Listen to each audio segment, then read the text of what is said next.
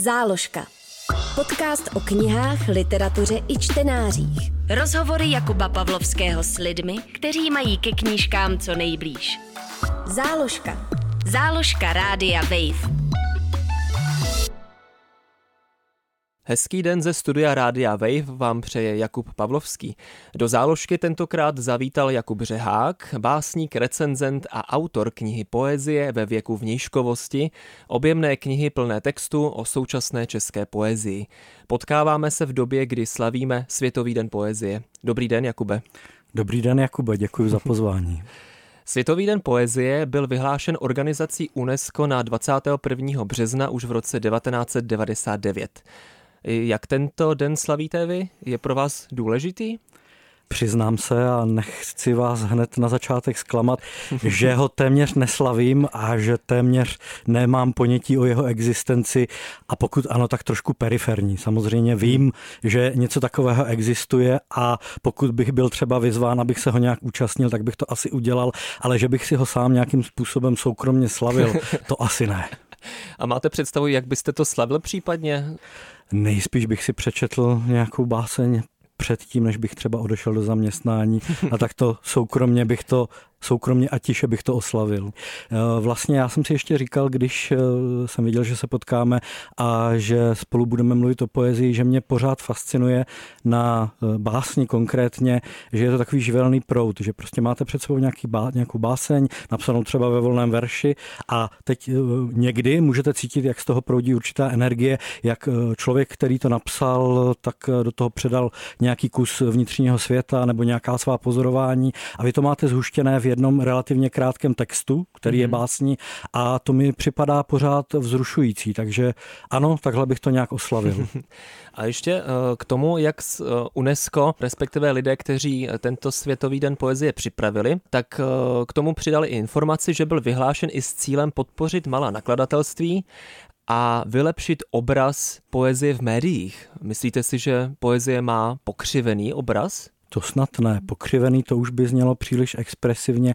Já bych řekl, že má nepřítomný obraz ve většině médií, protože eh, až na výjimky, samozřejmě poezie se sporadicky objevuje.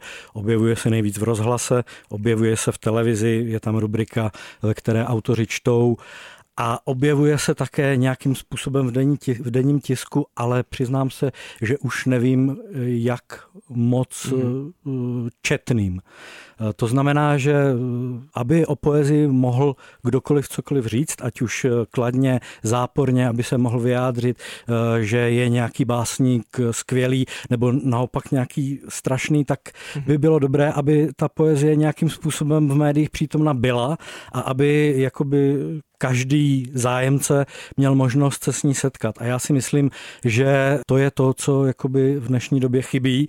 A samozřejmě eh, bylo by dobré, kdyby přítomnost poezie byla častější, než jaká je teď, ale to je taková věc, která jakoby přichází na přetřes čas od času neustále a zdá se, že ta situace se od doby, kdy jsem třeba začal o poezii psát eh, já, až tolik nezměnila. Jsou nová média, jsou nové možnosti, ale takové to gro, aby jakoby poezie přišla třeba nikoli ke specialistům, ale k náhodným čtenářům, mm-hmm. které může strhnout a zaujmout, tak si myslím, že to zůstává stále stejné a ta příčina je trochu neznámá. Asi to záleží na tom, kdo z editorů nebo kdo z těch hmm. zodpovědných pracovníků v médii si poezii vybere a bude chtít ji nějakým způsobem ukázat. To je, myslím, to podstatné, aby tady bylo to rozhodnutí, aby bylo eh, ochota poezii vpustit někam dál a pak už se od toho můžou odvíjet další věci a ono se to střídá. Někdy jakoby je poezie v takovém jakoby zájmu mm-hmm. a někdy je v takovém útlumu. Já si teď myslím, že teď je v maličko v útlumu. Zažil jsem i doby, kdy byla jakoby eh, více skloňovaná v médiích a zdá se mi, že se to pořád jako nějaká sinusoida eh, střídá. Mm-hmm. No, když mluvíme o možnostech nebo místech, kde poezie se nachází uh, u lidí, tak nevím, jestli jste zaregistroval, v poslední době se objevila i na teletextu. To jsem zaregistroval, dokonce jsem si to pouštěl a viděl jsem, uh, to myslím dělá Karel Škrabal, ano, který ano, nedělní chvilka poezie. dělá tuhle platformu, sám básník a sám organizátor kulturního života. Viděl jsem to, uh, je to taková rostomilá gerilová akce, ale může to někoho zaujmout. Vůbec nejsem proti tomu, nějak bych se nad tím nepozastavoval. Já, když jsem přijel asi před 20 lety do Prahy, tak jsem zažil období, kdy poezie eh, byla dost v reklamním prostoru v metru, kdy jezdila ve vagónech metra, vždycky tam byla nějaká báseň ano, ano. od mhm. jednoho konkrétního autora, to dělala eh, Renata Bulvová, myslím velká eh, propagátorka poezie a bylo velice zvláštní přijít jako do Prahy a vidět jakoby poezii zhmotněnou úplně v, nej, v nejběžnějších prostředcích hromadné dopravy a mělo to smysl, protože já sám jsem si nějaké autory podle eh, těch textů našel hmm. a bylo dost eh, příjemné jet třeba do práce a být jako takový ještě rozespalý a přečíst nějakou báseň. Záložka. Podcast o knihách, literatuře i čtenářích. Na rádiu Wave. No a když se takhle o tom bavíme, tak jedna věc je, že ty básně někde jsou a nezajímáte se i o tu druhou stránku, tedy jestli to má nějaký dopad na ty kolem jdoucí, na um, dopravním prostředku nebo uh, někde v novinách. Vlastně my to ani nemůžeme vědět. My to nevíme. Si o tom lidi myslí. Eh, dnes samozřejmě to můžeme vědět jako víc, protože existují platformy jako databáze knih a další jakoby združené databáze nebo Goodreads. Můžete jako autor mít uh, trošku přehled o tom, uh, zdá vás vůbec někdo čte nebo zdá vás někdo nečte. Jak to rezonuje?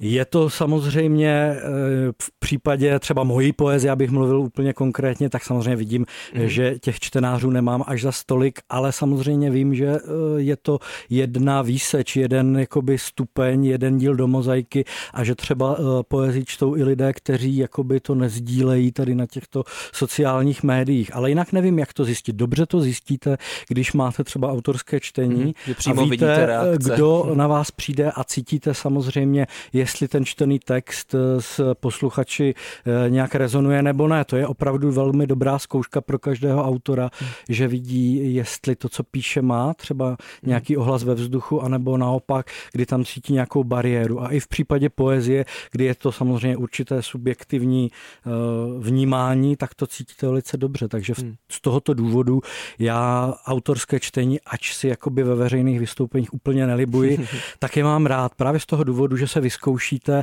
a že máte jakoby vždycky jakoby trošku přehled o tom, jestli to, co píšete, má i nějaký smysl nebo ne. A ještě chci dodat k tomu to, že pocházím jakoby z generace autorů, pro které byla ta uh, prezentace na autorských čteních klíčová docela. Jako ne, že by předtím uh, nebyly, ale myslím, že po roce tak 2005 začaly růst a začalo být obvyklé, aby autoři četli sami, aby neměli třeba zprostředkované interprety a myslím si, že tím, že chvíli byla poezie v módě. No, teď je, nevím, jestli není víc v módě storytelling nebo něco takového, ale byly doby, kdy se dost chodilo na čtení, kdy na ně chodili i lidé, kteří by si třeba sbírku sami z knihovny nevytáhli nebo by si ji ne, nekoupili a tak se šířila. Hmm. Jenom přemýšlím tady u těch autorských čtení, eh, když říkáte, že případně eh, ta báseň, kterou přečtete, nějak vlastně nezapůsobí na publikum, tak je vám to líto, nebo máte chuť tedy vyškrtnout z další sbírky, pokud tedy ještě nevyšla, nebo co, co děláte, když vidíte, že báseň, kterou přečtete, nezaujala. Je to, je to různé. Říkáte si, co je špatně, kde jsem udělal chybu, nebo proč je to tak, eh, je tak třeba zapouzdřená v sobě, nebo nedokáže nějakým způsobem komunikovat, je potřeba na ní ještě nějakým způsobem dál pracovat, anebo si samozřejmě můžete říct, že ti lidi jsou úplně blbí a nepochopili vaše geniální báseň a můžete to tím uzavřít. Je to tak, různé, tak. samozřejmě, ale eh, já vždycky jakoby ač teď už nečtu tak často, tak jsem si vždycky říkal, jestli třeba není náhodou potřeba ještě uh, tu báse někam dotáhnout, aby byla prostě uh, hmm. nějakým způsobem sdělnější, protože chci říct, že na poezii je zajímavé to, že jakoby vy sdělujete něco třeba velmi intimního nebo velmi osobního, ale sdělujete to tak, jakoby, že to objektivizujete, že to hmm. říkáte jistým objektivním jazykem, takže v té básni se stýká jak jakoby co si soukromého, tak i co si veřejného. A když prostě jedna z těch složek nefunguje, tak eh, je to ukazatel hlavně pro vás, jako autora. My se v podstatě točíme tak trochu kolem propagace poezie a básní. Narazili jsme tedy na několik různých platform, ať už Metro nebo Teletext. Myslíte si, že to je něco, co poezii chybí? Propagace nebo třeba způsob, nebo změnit způsob, jak o ní mluvit? Nejsem si úplně jistý.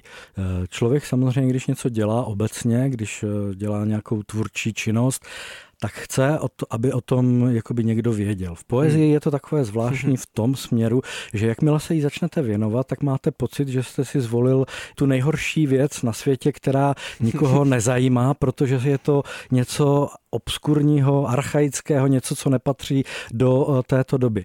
Ale když se tomu začnete věnovat trošku víc, zjistíte, že to tak není a hlavně, že taková situace byla vždycky. Nebyla jenom na začátku eh, nultých let nebo 90. let, které ale samozřejmě byly trošku specifické, kde došlo k velkému zepětí, protože předtím byla dlouhá doba totality a eh, zájem o to zajímat se o věci nezvyklé byl velký.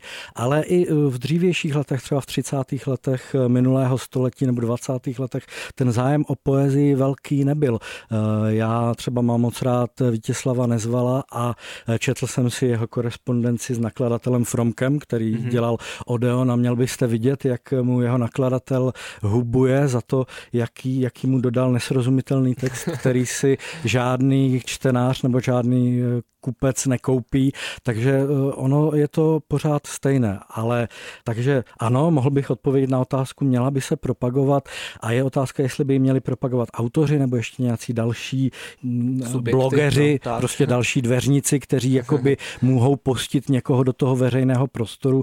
Já, když jsem o situaci poezie mluvil v roce 2015 na prvním sjezdu spisovatelů, ten text je také v té knize, tak jsem říkal, že co se týká autorů, tak v prvé řadě oni musí být přesvědčeni o své věci, musí poezii věřit, musí eh, věřit tomu, že to má smysl a tady tímto postojem pak můžou jako přesvědčit kohokoliv dalšího. Mhm. A e, to je pro autory primární. Zdá potom je každý, e, zda potom se rozhodne každý ještě jak to své dílo nebo i dílo někoho jiného propagovat ještě jinak, tak to už je samozřejmě potom na nátuře každého básníka. Třeba takový Josef Brodský, když si říkal, že v hotelech by kromě Bible měla být ještě nějaká kniha poezie, aby se s ní lidé setkávali.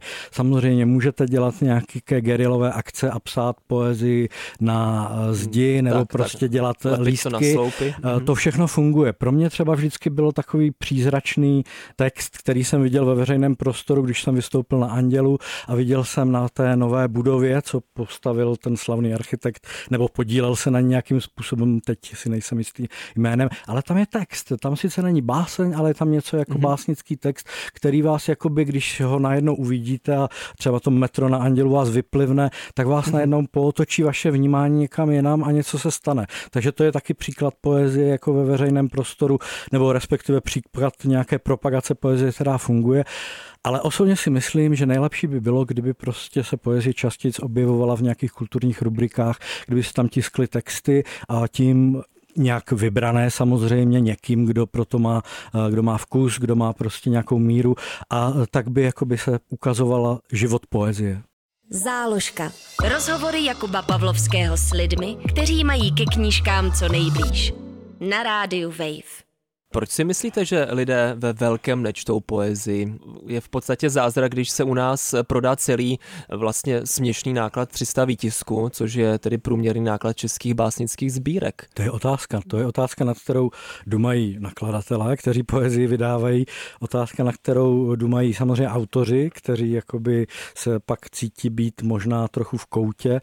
A odpověď je nevím, zda lze podat přesnou odpověď. Vím, že jsme o tom kdysi mluvili s nakladatelem Erikem Lukavský, který dobře znal situaci ve Francii v tu frankofonní poezii a on říkal, že náklady poezie v zemi, kde by se dalo čekat, že eh, se poezie bude těšit většímu zájmu než tady, takže jsou zhruba stejné jako u nás. Eh, hmm. Třeba v případě Německa a Polska jsou ty náklady jistě mnohem vyšší, protože eh, Německo je obrovská země, má obrovský trh, má mnoho cen, které mohou propagovat autory, má tam poezie jistý zvuk, který třeba u nás tolik nemá, takže tam se prodává víc, v Polsku podobně.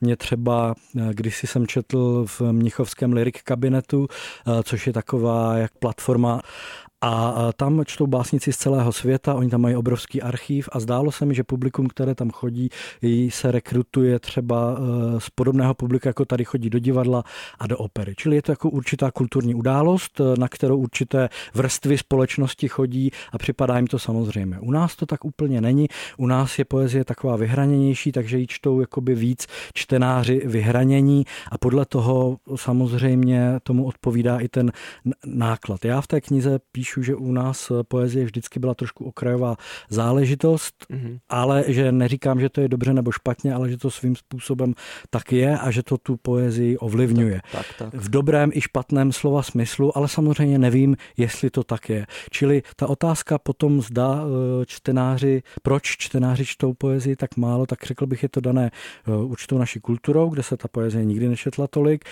ale zároveň myslím, že ti, kteří poezii čtou, tak jsou potom eh, čtenáři věrní a zajímají se o hmm. to na to, kolik je básníků a básnířek a básnických sbírek a neustále vycházejí další, takže jestli jim to za to vůbec stojí, když mají tak malé publikum? Já myslím, že stojí, protože v tom, že někdy napíšete báseň, se skrývá velká síla a já jsem ještě chtěl říct, že málo kdo, eh, kdo čte poezii, by aspoň jednou eh, neskusil báseň napsat. Mhm. Prostě ten jakoby prout, o kterém jsem mluvil, ta energie, to určité nadšení, které se myslím v každé básni tak trošku schovává, vás vždycky strhne. A není to nutně jakobyž eh, na závadu věci. Prostě každý si zkusí napsat báseň, každý chce podat nějakou zprávu o svém životě a u té poezie dřív nebo později skončí, protože to není tak těžké jako namalovat obraz, nemusíte napsat, napsat román, mhm. je to prostě spontánní. Je to samozřejmě, někdo by se mohl ušklíbnout a říct, je to lehké, básní zvládne každý, takže v tom případě to nemá jakoby žádnou hodnotu. Je to trošku, je to tak, ale zároveň není. Je v tom prostě v poezii něco spontánního, v poezii něco, co nás jakoby spojuje s naším vlastním třeba dýcháním, s naší fyzičností i s dalšími věcmi, které eh, v sobě máme jako sny a podobně. Takže myslím si, že těch knížek vychází tolik proto, že prostě každý někdy zkusí napsat báseň a je to samozřejmě, není to špatně, ale pak by se trošku hodilo, aby ty knížky někdo třídil, aby prostě trošku se jako oddělilo zrno od plev. Ale zároveň si uvědomuju, že v dnešní době je to velmi těžké, protože jakoby uh, dřív byla uh, literatura trošku hierarchická. To znamená, byly kritické autority, které řekly, toto je dobré a ti, kdo na ty kritické autority dali, tak uh, ji poslechli. Třeba když Šalda napsal o nějakém básníkovi, že je prostě dobrý, tak to asi nějaké čtenáře ovlivnilo. Nemusíme chodit ani k, až tak až k Šaldovi. Můžeme hmm. samozřejmě se podívat i do 90. let, kde kritika ještě fungovala před dobou sociálních médií, ale najednou jakoby ta kritická složka trošku odchází, protože najednou záleží víc na tom třeba, kteří čtenáři eh, potom eh, ohvězdičkují nějakou knihu právě třeba na databázi knih a už pro ně není tolik směrodatné, eh, zdá se o tom někdo, nějaký kritik vyslovil nebo nevyslovil. Takže toto všechno jakoby, jakoby se podílí na tom zvláštním stavu, kdy poezie se čte málo, ale hodně se píše a těch knih je poměrně dost. Takže abych zase obloukem trochu stařecky odpověděl na vaši otázku, je to přirozené, stojí to za to. Záložka. Podcast o knížkách na rádiu Wave. Vaše kniha se jmenuje Poezie ve věku vnížkovosti a obsahuje vaše eseje a články za posledních 15 let. Napadá mě u toho, bylo náročné je takto sebrat do jedné knihy? Vlastně nebylo. Já jsem to úplně neplánoval, neměl jsem úplně Eh, měl jsem pocit, že to ještě může počkat, že to nemusím dělat teď, mm-hmm. že ne všechny texty z té knihy stojí za to, aby spatřili světlo světa, ale během covidu a taky během situace, kdy během jednoho roku zemřeli mý eh, básničtí mentoři a přátelé eh, a já jim věnoval určité jakoby rozlučkové texty, tak jsem si řekl, že to udělám, že to udělám teď, že je to nejlepší doba, kdybych to měl udělat a začal jsem to dávat dohromady. Ta kniha je vlastně jakoby obsahuje tři části. V jedné části jsou jakoby eseje, které se zabývají opravdu uh, i uh, důvodem, proč číst poezii. Pak jsou tam jako oddíl věnovaný recenzím české poezie i jakoby delším textům o české poezii a pak uh, jsou tam jakoby eseje, které říkám, že jsou věnovány důležitým básníkům. On ano, se, ano. A tam jsou i básníci, třeba francouzští, jejichž překlady zrovna v době, kdy jsem o poezii psal, nově vyšly. A mohl byste posluchačům a posluchačkám vysvětlit ten pojem věk vnějškovosti? Co to znamená? On eh, tam není nějak zvlášť eh, vysvětlován, eh, patří mu několik slov v předmluvě a v titulním textu, který vznikl jako promluva k básníkům, k mladým básníkům a mladým básnířkám v soutěži Halasu v Kunštát. A já jsem tam poprvé vlastně formuloval něco, co se mě stále drží a co ještě jsem úplně nepromyslel a co možná budu časem promýšlet dál Nazval jsem dnešní věk věkem vnějškovosti v tom smyslu, že jakoby zažíváme něco, co předchozí generace nezažili v tom smyslu, že se musíme potýkat se sociálními médii. Já zažil dobu, kdy ještě nebyla, zažil jsem jejich nástup, eh, viděl jsem, jak fungují a eh, spatřuji jakoby něco zvláštního v tom, jakoby, že máme prostor virtuální, kde se nějak druhým jevíme, kde vytváříme určitý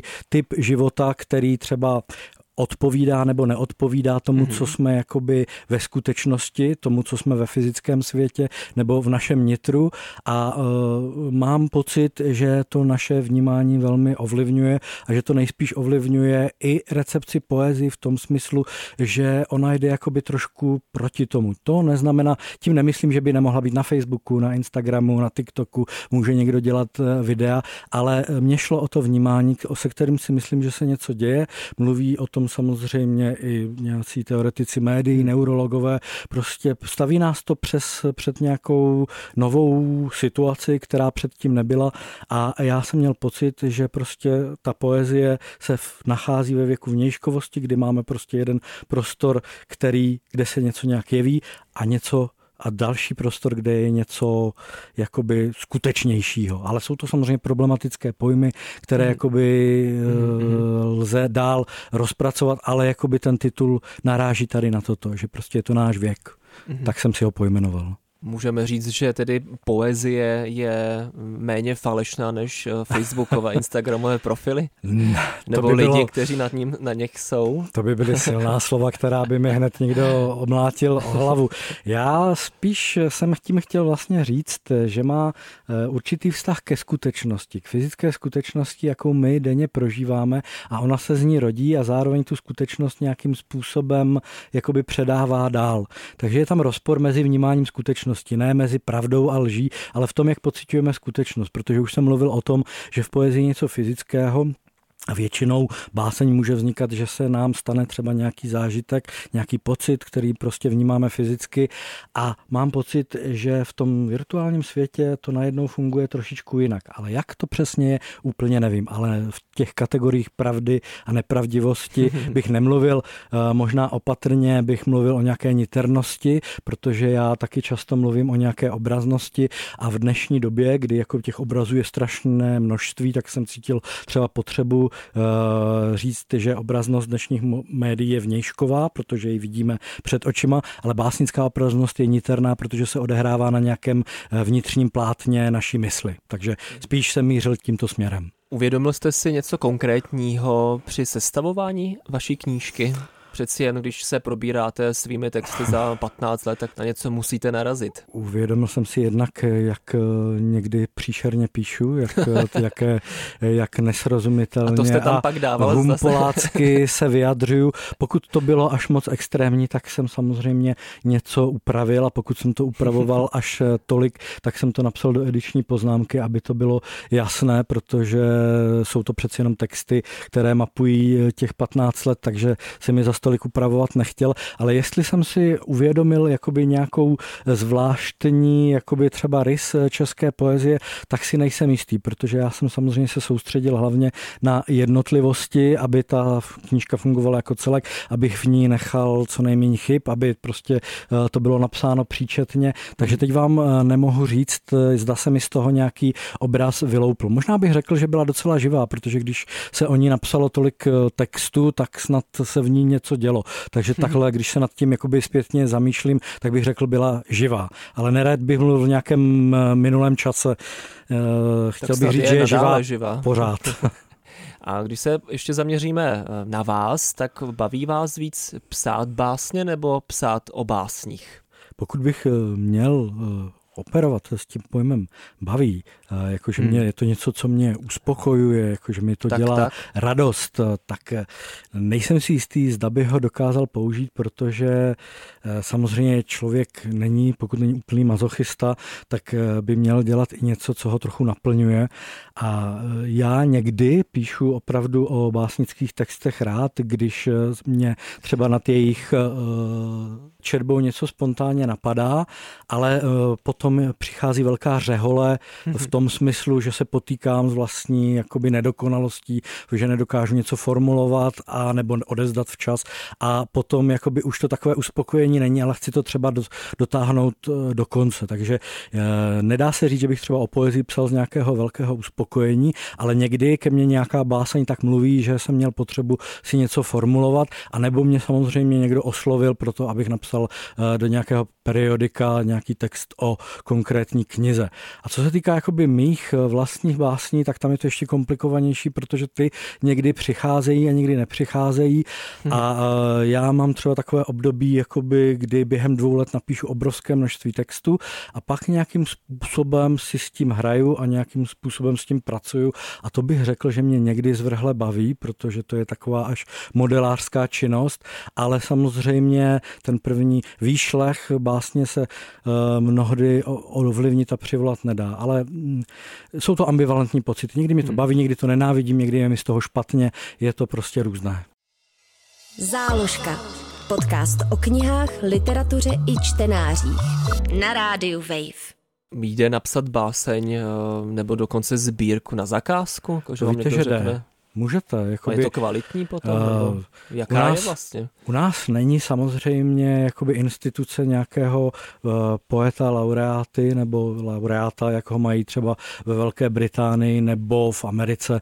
Básnici čtou na inauguraci, ale samozřejmě mm, básník může napsat něco na objednávku a záleží potom na eh, jeho schopnostech, jak to vypadá, protože možná samozřejmě, kdyby tady vždycky byl nějaký státní básník, básník, tak by eh, ta poezie víc byla ve veřejném prostoru, jenomže byl by to zároveň chudák, protože by ho nenáviděli všichni jeho básnický, básničtí kolegové. Ale jinak já myslím, že to lze a samozřejmě musíme oddělovat jakoby báseň jako určité řemeslo, literární řemeslo a báseň jakoby určitou jakoby energii nebo nějakou mm-hmm. takovou zvláštní věc, která pochází z něčeho, čemu se říká inspirace. Tyto dvě složky se pořád nějakým způsobem ovlivňují, ale kdyby mě někdo řekl napiš ódu na někoho třeba, tak bych to zvážil. Mm-hmm. Neměl bych nic proti tomu už proto, že bych jakoby jako reprezentoval, reprezentoval bych tu veřejnou funkci básníka. Aha, aha. A ona je ještě samozřejmě nějaká niterná a další a další, ale jakoby nejsem a priorně proti tomu. Lze to, ale záleží na schopnostech toho, kterého básníka, hmm. jak si s tím poradí. No sice nemáme státního básníka, ale máme třeba básníka města, hlavního, Máme básníka města. Hlavního města Prahy. Teď, teď je jim Petr Borkovec. Přesně tak tak přemýšlím, jestli eh, na něho se můžu obrátit, když budu chtít napsat, uh, mohu požádat o napsání ody na Prahu, nebo... Měl byste to zkusit, měl byste to udělat. A je povinen to udělat. Ho. No. no, povinen asi ne, ale třeba nějaká jeho básnická čest by mu to nedala, nedala a něco by pro vás napsal. Teď ještě přemýšlím, uh, za mě osobně, když čtu básně, ale věřím, že i za další čtenáře a čtenářky, mm, je špatně, když nerozumím básni, kterou si přečtu, když takzvaně nevím, co tím chtěl básník říct. Já eh, ten pojem eh, nerozumět vlastně nemám vůbec rád, protože si myslím, že tu recepci poezie u nás eh, strašně zatemňuje. Je to něco, co už pochází ze školy, ať už základní nebo střední, a pořád nás ten přízrak rozumění básni pronásleduje. Protože pokud něčemu nerozumíme, tak máme pocit, že ta básní k nám mluví nějakým zašifrovaným neznámým jazykem a podle mě to tak není. Hmm. Podle mě je dobré jakoby v té básni sledovat nějak nějaké uzlové body, které se před vámi otevřou a můžete si říkat, eh, co tohle slovo znamená, proč je tady takový obraz, eh, mluví tenhle obraz nějakým způsobem ke mně, nebo je mi blízké tady toto slovo, říká mi to něco? A můžete si jakoby tu báseň takhle se s ní jakoby seznamovat a hmm. pak eh, začnete rozumět. Otázka je taky, jakou báseň si zvolíte, protože básní jsou různé druhy a já jsem zase, když eh, jsem mířil na váš pořad, tak se mi to všechno honilo v hlavě a hmm. vzpomínal si vždycky, jak jsem strašně trpěl u tabule na střední škole, kde jsem dostal k rozboru Holanovou báseň Smrt umírajícího na sadě.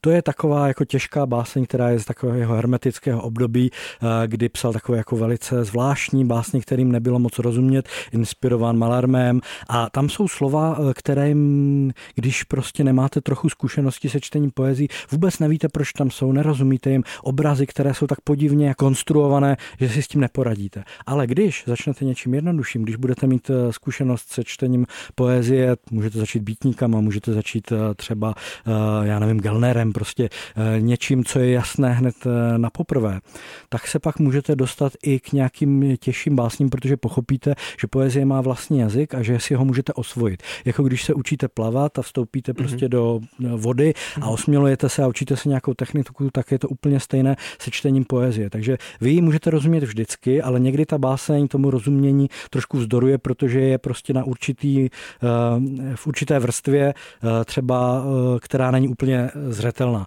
Ale jsou básně, které to mají okamžitě, které vám dokážou říct hned a nemusíte se vůbec potýkat s tím, zda rozumíte nebo ne. Není to potřeba rozumět. Je potřeba to vnímat, je potřeba se té básně trošku jako by třeba i emocionálně účastnit. Vy sám jste za jednu ze svých eh, básnických sbírek získal ocenění Magnesia Litera a nedávno byly zveřejněné nominace na eh, letošní rok. Eh, co na ně říkáte? Už jste je četl nebo se chystáte? Jste rád? Že Díval jsem se na ně samozřejmě to jako, takto. Mhm. jako každý jako člověk, který se pohybuje v kulturním provozu nebo ho nějakým způsobem vnímá, takže vím, že byl nominován Petr Hruška, Miloš Doležal a Alžběta Stančáková za poezii. Všiml jsem si, že je tam nějaké novum, že eh, se zveřejňují ještě nějaké další typy poroty, jako to někdo tak tomu tam změny, říkal přesně. longlist, ale jakoby nemám žádný svůj názor, protože ani jednu z těch sbírek jsem nečetl a neměl jsem letos žádné favority, o kterých bych si říkal, že by museli být jakoby nominováni, takže eh, teprve se si ty sbírky někdy přečtu a pak eh, budu hmm. vědět.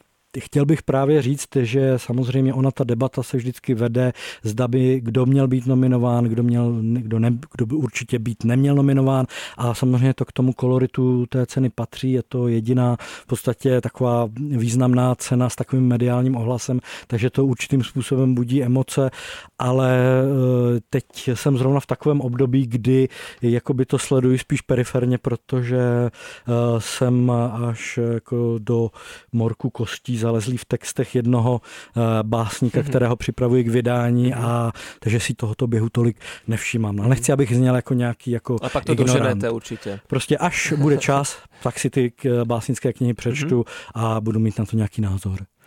Mým hostem byl básník a recenzent Jakub Řehák, se kterým jsem mluvil o jeho knize Poezie ve věku vnějškovosti, o knize, která může sloužit jako pomocník v orientaci v české poezii. Děkuju, ať se daří. Já moc děkuji za pozvání a přeju pěkný den. Záložka. Podcast o knihách, literatuře i čtenářích.